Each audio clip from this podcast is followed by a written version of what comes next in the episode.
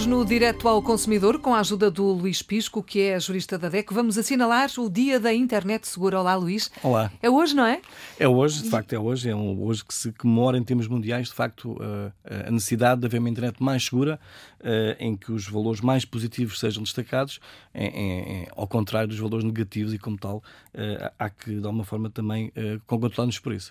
Aqui na Antena 1, o Direto ao Consumidor está a assinalar este dia durante toda a semana, já começámos ontem e vai ser assim até à próxima sexta-feira, olhando para questões como, por exemplo, as compras online.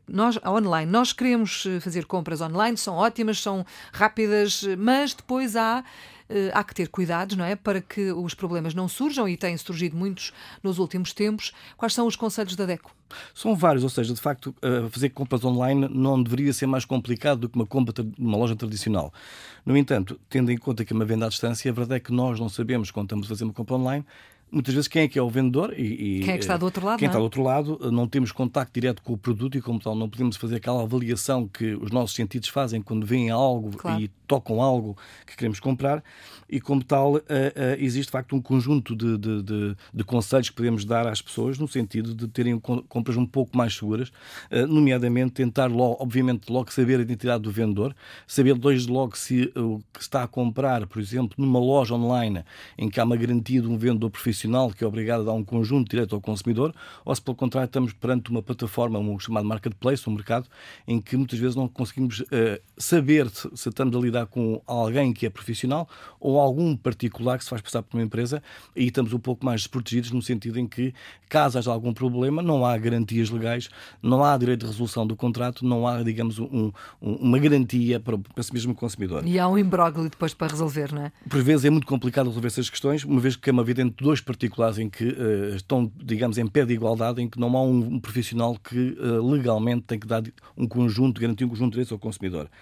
Outra coisa que é preciso, de facto, alertar as pessoas é, de facto, sobre os métodos de pagamento. Há um conjunto de métodos de pagamento que são mais seguros que outros e, como tal, o consumidor, em caso de dúvida, deve, de alguma forma, optar por um método de pagamento que para ele seja mais seguro, nomeadamente à cobrança, ou utilizando, por exemplo, um cartão virtual ou um cartão ou utilização do multibanco, em que, de alguma forma, salvaguarda que o outro lado não consegue aceder à sua conta bancária em termos pessoais. Isso tudo já é possível, não é? Isto tudo é possível. Outra coisa que é preciso ter atenção é que, por exemplo, se o site ou o vendedor for de fora do espaço comum comunitário, for de fora do mercado comunitário, pode acontecer que nós, quando formos levantar, digamos, quando formos receber o bem, sejamos, por exemplo, notificados por parte da nossa alfândega portuguesa, no sentido de pagar uma taxa. Ou seja, se por um lado existe uma obrigação do vendedor de informar o consumidor de todos os valores a pagar no preço total, incluindo impostos, eventuais impostos, incluindo taxas.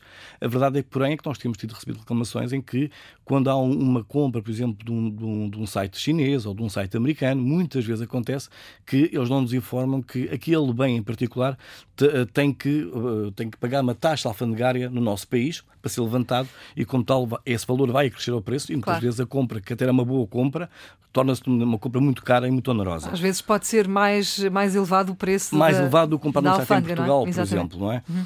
Outra coisa que nós aconselhamos os consumidores, antes de fazer a compra, é usar comparadores. Ou seja, neste momento existe um conjunto de motores de pesquisas na internet que nos permitem comparar preços. Ou seja, antes de optarmos pela compra num determinado site ou determinado bem, é preciso saber, de facto, que se o preço é um preço adequado, e desconfiar sempre se o preço é demasiado barato, porque, por vezes, o barato sai caro e muitas vezes é uma burla que está encapotada por parte daquele vendedor.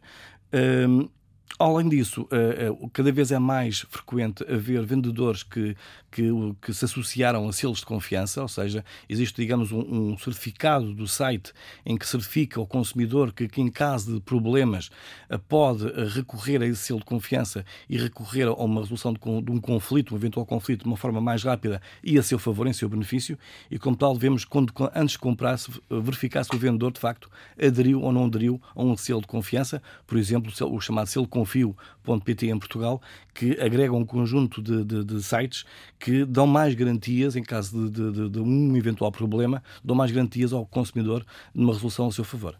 Muito bem, tudo isto são conselhos da DECO para que as nossas navegações online sejam seguras. Assinalando assim também aqui na Antena 1 e no Direto ao Consumidor este Dia da Internet Segura.